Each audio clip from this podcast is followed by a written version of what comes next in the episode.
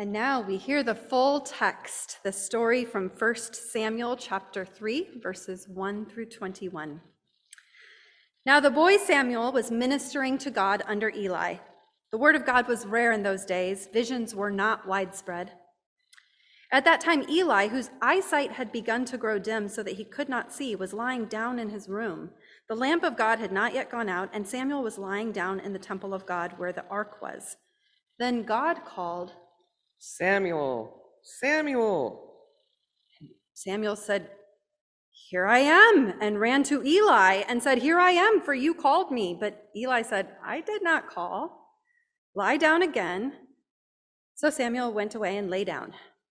And God called again. Samuel.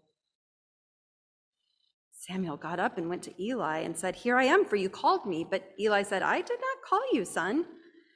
Lie down again. Now, Samuel did not yet know God, and the word of God had not yet been revealed to him. God called Samuel again, a third time. And Samuel got up and went to Eli and said, Here I am, for you called me. Then Eli perceived that God was calling the boy. Therefore, Eli said to Samuel, Go lie down, and if the voice calls to you, you shall say, Speak, my God, for your servant is listening.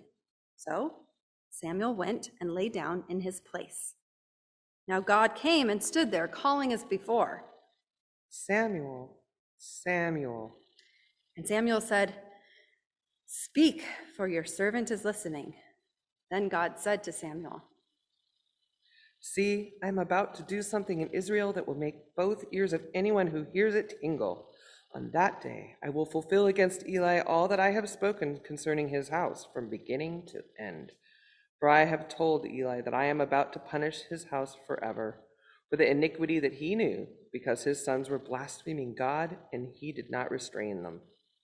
Therefore I swear to the house of Eli that the iniquity of Eli's house shall not be expiated by sacrifice or offering forever. Samuel lay there until morning. Then he opened the doors of the house of God. Samuel was afraid to tell the vision to Eli. But Eli called Samuel and said, Samuel, my son. Samuel said, Here I am. Eli said, What was it that God told you? Do not hide it from me. May God do so to you and more also if you hide anything from me of all that God told you. So Samuel told Eli everything and hid nothing from him. Then he said, It is God. Let God do what seems good. As Samuel grew up, God was with him and let none of his words fall to the ground. And all Israel from Dan to Beersheba knew that Samuel was a trustworthy prophet. God continued to appear at Shiloh, for God revealed himself to Samuel at Shiloh by God's own word.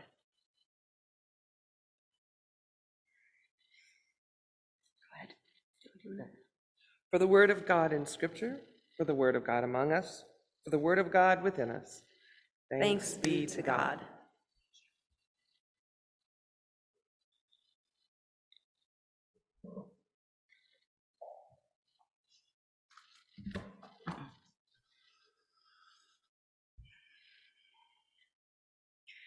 Uh, we didn't exactly plan it this way, but it was it felt fortuitous to me, or providential perhaps, to be able to bless uh, young prophets in our own midst on the day that we uh, read the scripture about Samuel and Eli. In conversation recently with someone who was about my age, I just turned 44, um, the two of us were trying to figure out the age of a younger acquaintance. Um, and this friend said, oh, Those 30 somethings are seeming younger all the time. As a parent, I am often hit with the realization that I'm the old mom um, of all of my six year olds' parents, uh, six year olds' friends' parents, who are all younger than me, having had, as I did, a geriatric pregnancy, which is what they call it when you're 38 and you're pregnant. Uh, so I guess we've reached that age, the age when we call 20 somethings 20 year old kids, when our first comment upon seeing a child is about how much they've grown. When we say things like, I can remember when your parents first brought you to church, young whippersnapper. And we shake our cane and we pinch their cheeks. Uh, okay, I'm not quite that crotchety of a grandma yet, but I do have to admit that I am not young anymore. Um, storyteller and comedian Mike Birbiglia, Birbiglia has a joke about me reaching middle age. Um, that you need to acknowledge that you're middle aged when, if you were to double your age and you died, it wouldn't be a tragedy. it would be sad, but people wouldn't say, oh, she was so young. Uh, and I have been there for a while now. Uh, so in our story, we have a beloved elder. And look, the, tr- the storyteller truly wants us to know that Eli is old. He's so old that his sight has gone.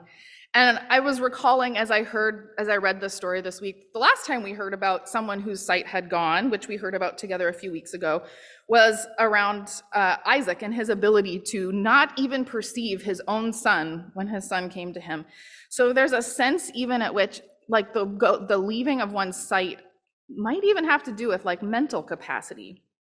Um, so there's Eli, whose eyes are so weak he's unable to see. He's an ancient priest.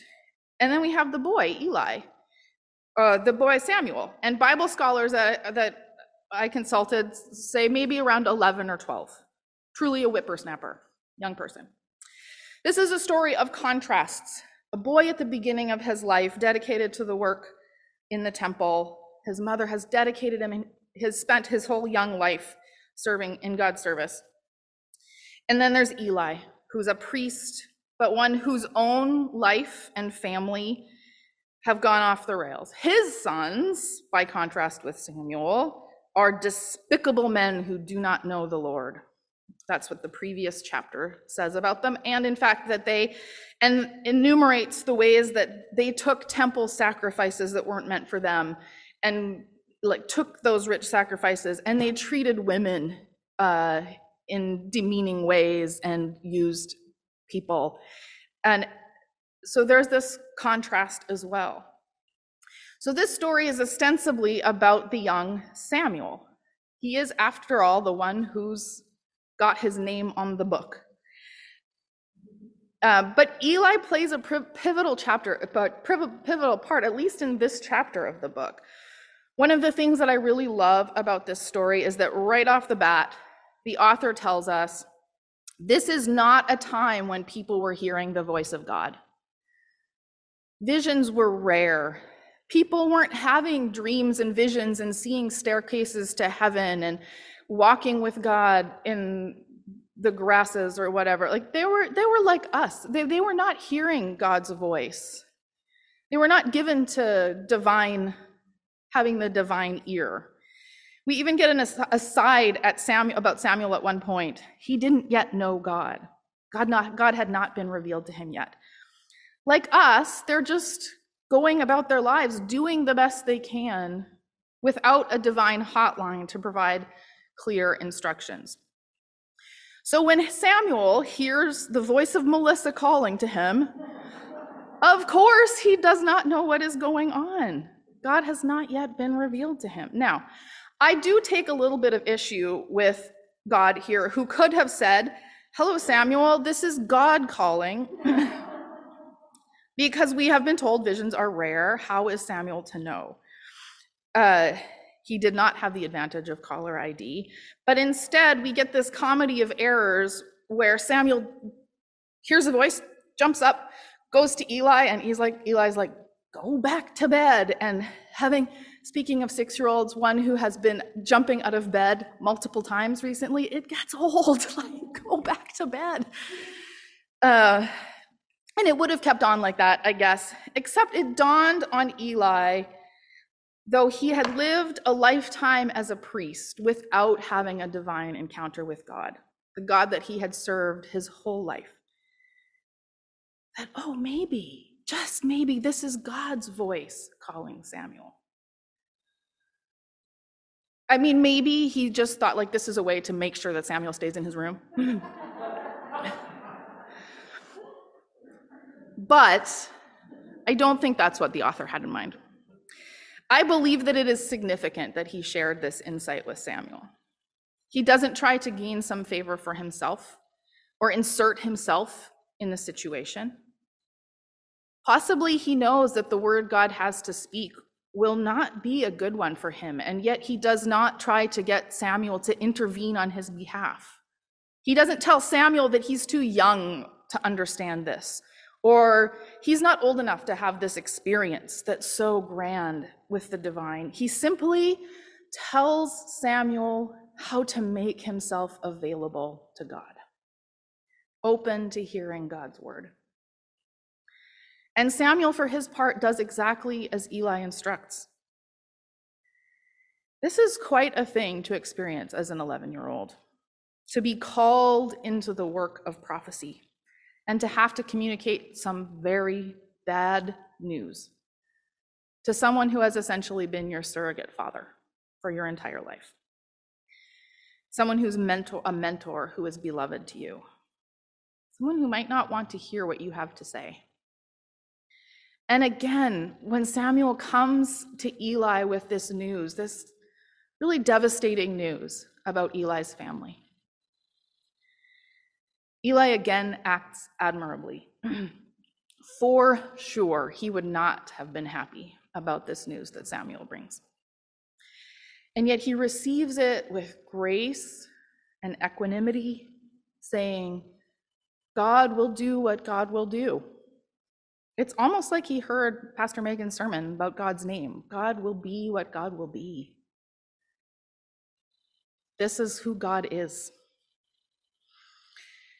Young people are acting as prophets in our midst all the time. If only we would listen to them as well as Eli listened to Samuel.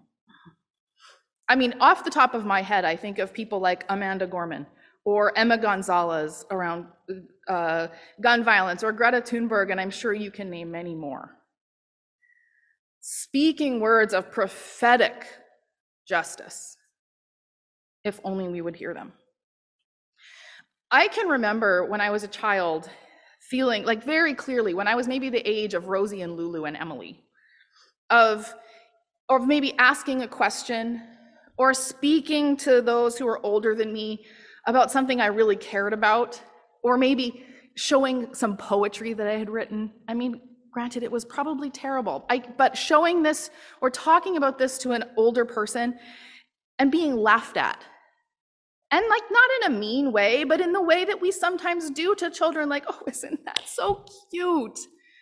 Or, oh, that's such a silly, funny thing to say. It, it really stings. It really stings.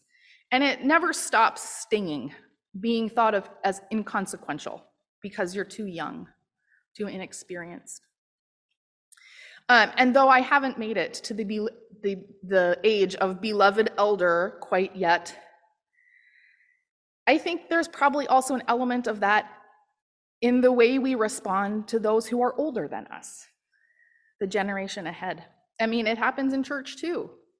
Sure, we can think of times when we who are middle aged look at those 20 somethings and think, oh, they're getting younger all the time.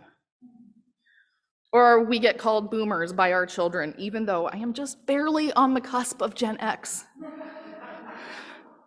I'm an Xennial. When they think we're, we're out of it and we're, irrele- and we're irrelevant. But it's, it's all relative. I'm in the middle I'm older than someone, I'm younger than someone else. We're all older than someone and younger than someone else.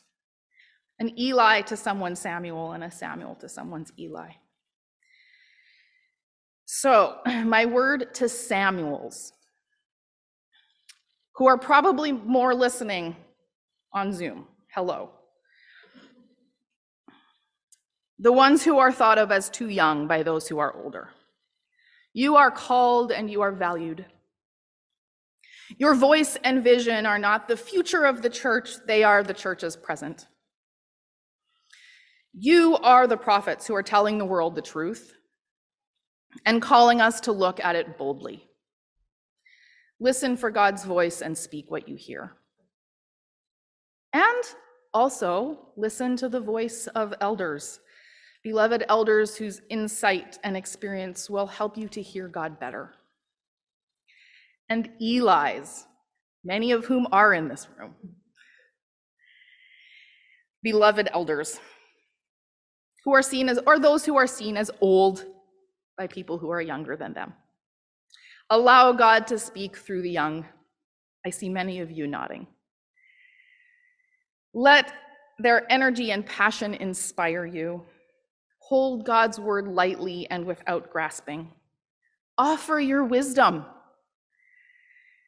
Offer your wisdom, for you are not the church of the past, but the church of the present. What I love about church, what I have always loved about church, even as a teen, who, when I went away to Mennonite boarding school when I was uh, 15, I chose to go to church when many of my peers did not.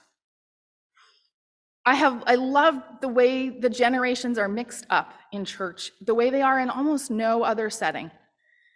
The way as a 16-year-old I could go to church with adults who were not my parents and was invited into leadership and given a place. Allowed to participate, affirmed in my gifts. Or when, as an early 20 something, I went to a church where it took me several weeks to figure out which kids went to which parents and which families fit together because all of the kids and adults just were family to each other. Except the teens were all lumped together in the back corner. And there too, I was welcomed and given a role. And before I had even gone to seminary, invited to preach invited to teach Sunday school, to be a youth sponsor. In this story about Eli and Samuel, Israel is at an inflection point. The old era was at its end, and God was about to do a new thing, something that made the ears of anyone who heard it tingle. I love that translation uh, from the Hebrew. In the story of Israel, this is when the shift is happening from this time of a disparate governance by judges to a centralized monarchy. And Samuel will play a key role in inviting or in calling and anointing the first two kings. We may also be at an inflection point. I don't know necessarily if you can see it or know when it's happening. But we certainly can say that we have been experiencing things that are new to many of us in the past couple of years, both in the world around us and right here in this congregation. And they're related to each other, the ways we're experiencing those things. This property where we're standing may look dramatically different. It will look dramatically different three years down the road. And we don't know exactly how. We are absolutely in, in some kind of a shift, even if it's not as dramatic as moving from judges to monarchy, but we're in a shift. This may be exactly the right time to hear this story. All of us are called to be priests and prophets who are completely open to hearing God's call and invitation. Not that there won't be some mistakes and mishearings, hopefully humorous and not devastating along the way.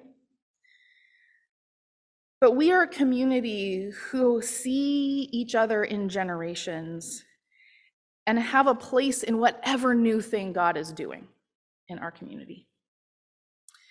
In closing, I offer this prayer from Brent Strawn, who's a professor of Old Testament at Candler School of Theology. Beckoning God. In the stillness of the night, you called Samuel into your service.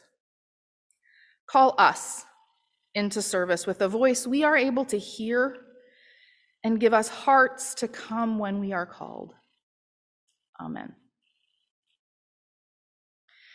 Our hymn of response, I think, will not be new, but may be a beloved favorite. It is one of my beloved favorites that speaks, sings, I should say, the words of Samuel when he is called. Here I am. Joanne is going to, it's number 545 in your hymnals. And Joanne is going to play all three verses so you can read and hum along.